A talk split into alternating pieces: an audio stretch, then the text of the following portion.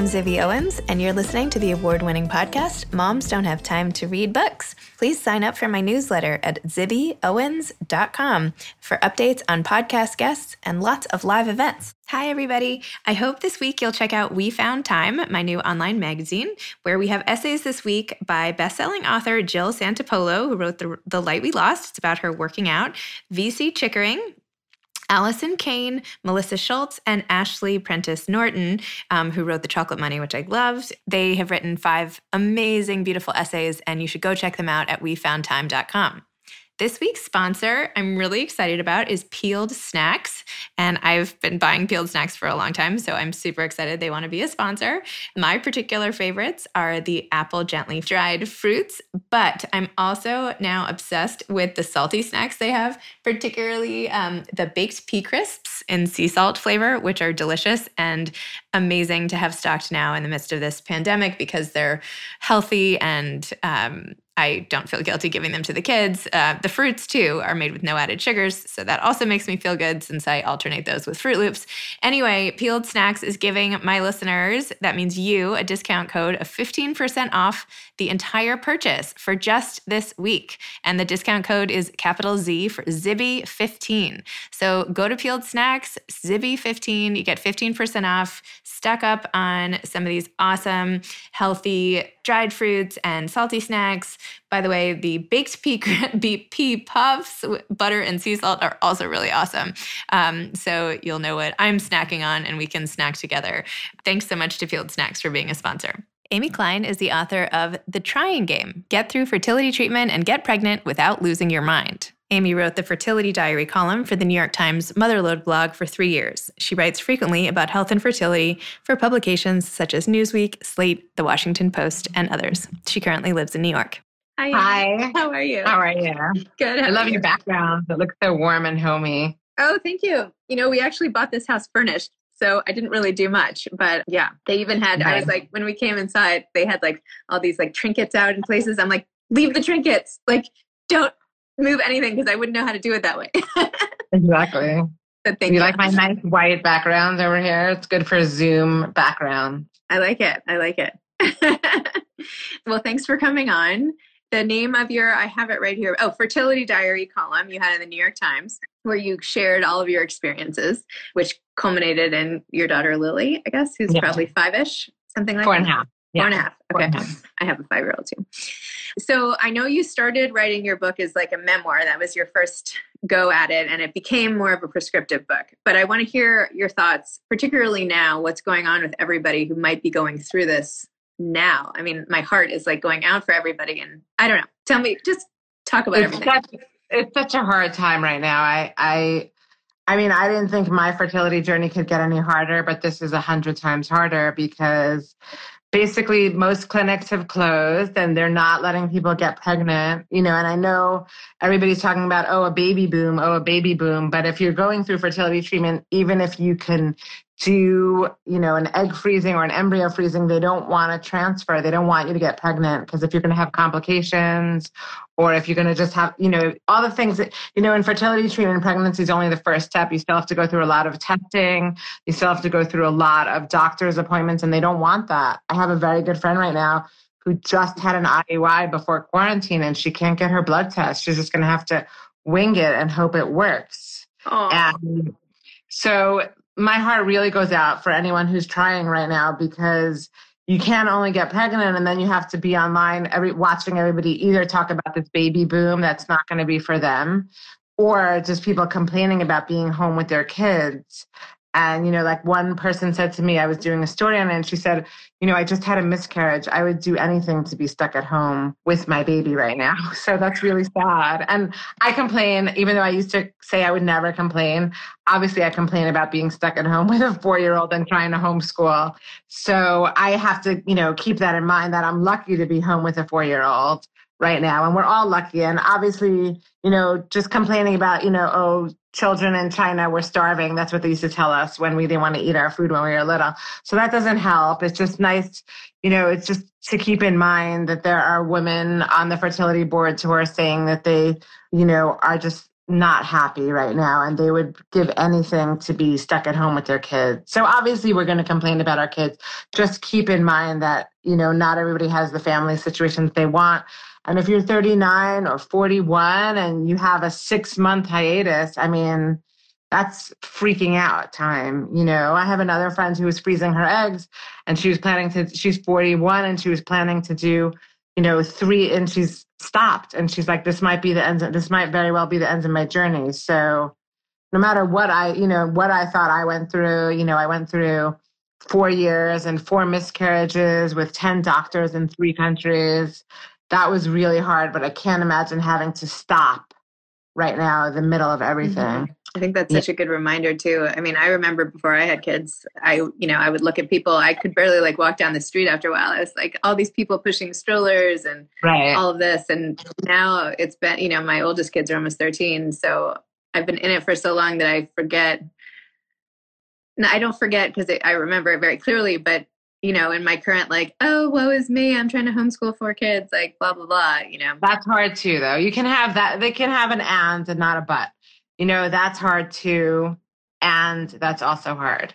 I know, but it's true. I mean, before I had kids, that that feeling of uncertainty was so much worse because you just didn't know. Like, if I had just been able, everybody keeps saying, like, if I had just been able to go back and know, right? If I had known that like life would take this crazy path and I would end up somehow with four kids when I wasn't sure I'd end up with any kids, like, right? I, I would have felt so much better. But you can't know that, and especially now, know. it's like I don't know. I feel like, and I don't know about you, but to the women out there, if there are any who are listening to this who are feeling like, oh, I'm at the age and this is going to be tough and these this, this is going to ruin my whole chances. Like, I don't know. I feel like there's always things happen and there's still hope and not to freak. I feel like the freaking out about it is just going to make it harder. Like, you just don't know. You don't know. Life is crazy right? Like, right. And there, there are some clinics that are still doing treatment, like they're just doing the egg freezing and the embryo freezing if you're in a place where you could go outside. There are some clinics that are still operating because they're mindful of the the time. And you know, I have a whole chapter in my book before we start treatment. I have a whole chapter on the emotional journey and you know, I have to address the oops miracle pregnancies. They're so annoying when you're going through it like, oh my god, that person oops accidentally got pregnant, but you know, there's so many stories like that that you never know, you know. You got to be open to just seeing what happens. It's so true. Tell me a little, and can you maybe move back just a smidge because this this sure. someone's writing such a nice long comment, but I can't see your face. Oh, that's better. It says someone's sharing the ridiculous stuff my son is doing, but my sister-in-law is TTC, and I'm trying to be mindful of her and her feelings. So I feel like other people are, you know, going through the same thing. Mm-hmm. Yeah, it's hard to read, and yeah, there we go. That's better. Thank you. Yeah, it's hard right now, and it's hard to be mindful because everyone's struggling right now. And whether you're single and you're stuck at home alone or you're living on top, you know, in a tiny New York City apartment like myself and can't really go anywhere, that's a struggle. Everyone has their own struggles. Yeah. So and part part of it though, I also feel like once you start saying I shouldn't have the right to feel this, it just feels worse.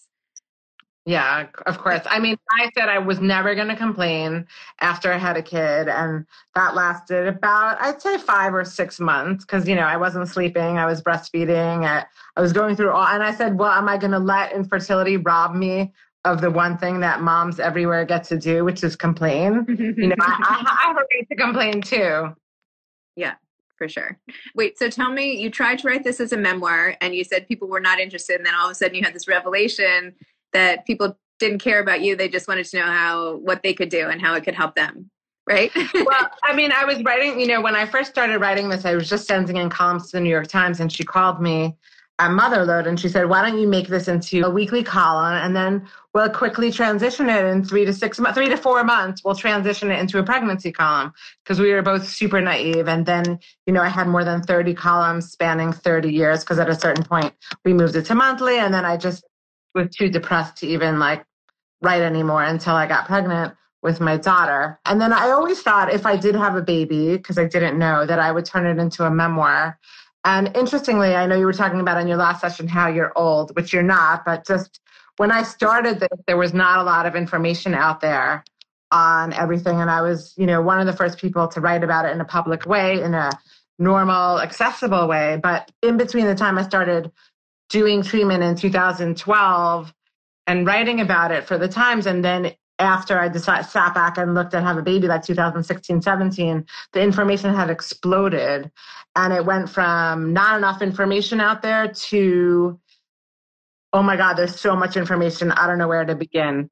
And I did write a memoir and I shopped it around. And one agent said to me, Oh, I'm not so interested in your fertility journey. I'm interested in your bigger story, your longer memoir story, you know, about leaving religion and what it meant. And, you know, because I grew up religious, modern Orthodox Jewish, and now I'm secular. She was interested in the larger picture with fertility as a point in the book. And then another agent said to me, I need more prescriptive, I need more help. It was interesting because the agent who needed more help was going through fertility stuff, and the agent who wanted a bigger memoir had three kids and no fertility issues. So that was interesting. But then I just realized like every week I was answering either from my Times column or my other writing, I was just answering the same questions and you know, I all these Facebook groups started popping up, which I didn't have when I was doing fertility. And all these Facebook groups, you know, the science changed, but the emotional journey doesn't change. It was still the same questions. Oh my God, my best friend's pregnant and she wants me to throw her a baby shower and I can't. My mother in law won't get off my case. What do I tell my boss? So I realized it's the same, you know, it's the same thing. And my story was important, but my story is only part of it. And I think I decided I wanted to help. You know, I'm a writer and an essayist, and I see myself as a. I never thought I'd be writing a prescriptive book, but it has a lot of my story when it's relevant in there.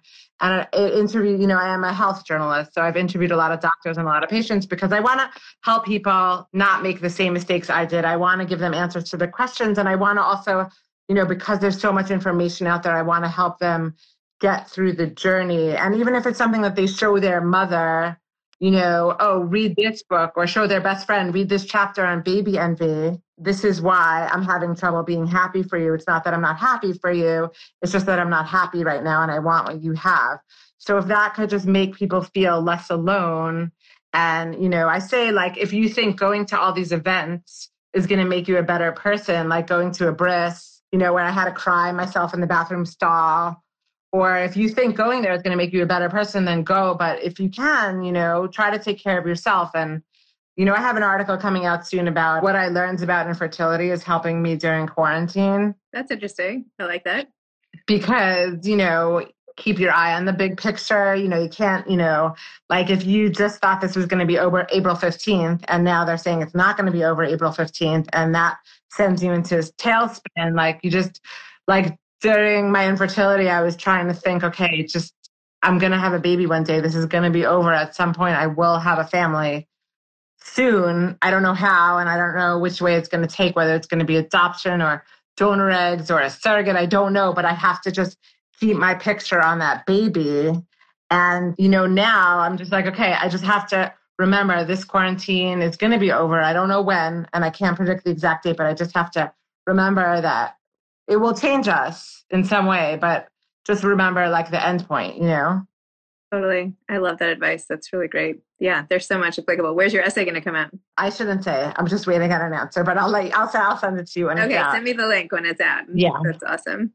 Well, thank you, Amy. Thank you for all this advice. And I love having the perspective of people going through the treatments now and just being able to be thankful for the things that we have in a new way and maybe what we can do to reach out to people who we know are going through things like this and how yeah, you know. No, give them a call. Even if you're drowning under homeschooling, just send them a text or an Amazon chocolate. Say, I'm thinking of you. Yeah.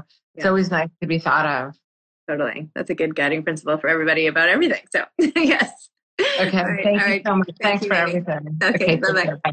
You've been listening to Moms Don't Have Time to Read Books with Zibby Owens. Please make sure to sign up for my newsletter at zibbyowens.com to get more updates about episodes like these and also lots of live events. Thanks for listening. Thanks again to Peeled Snacks for being a sponsor of this week's episodes.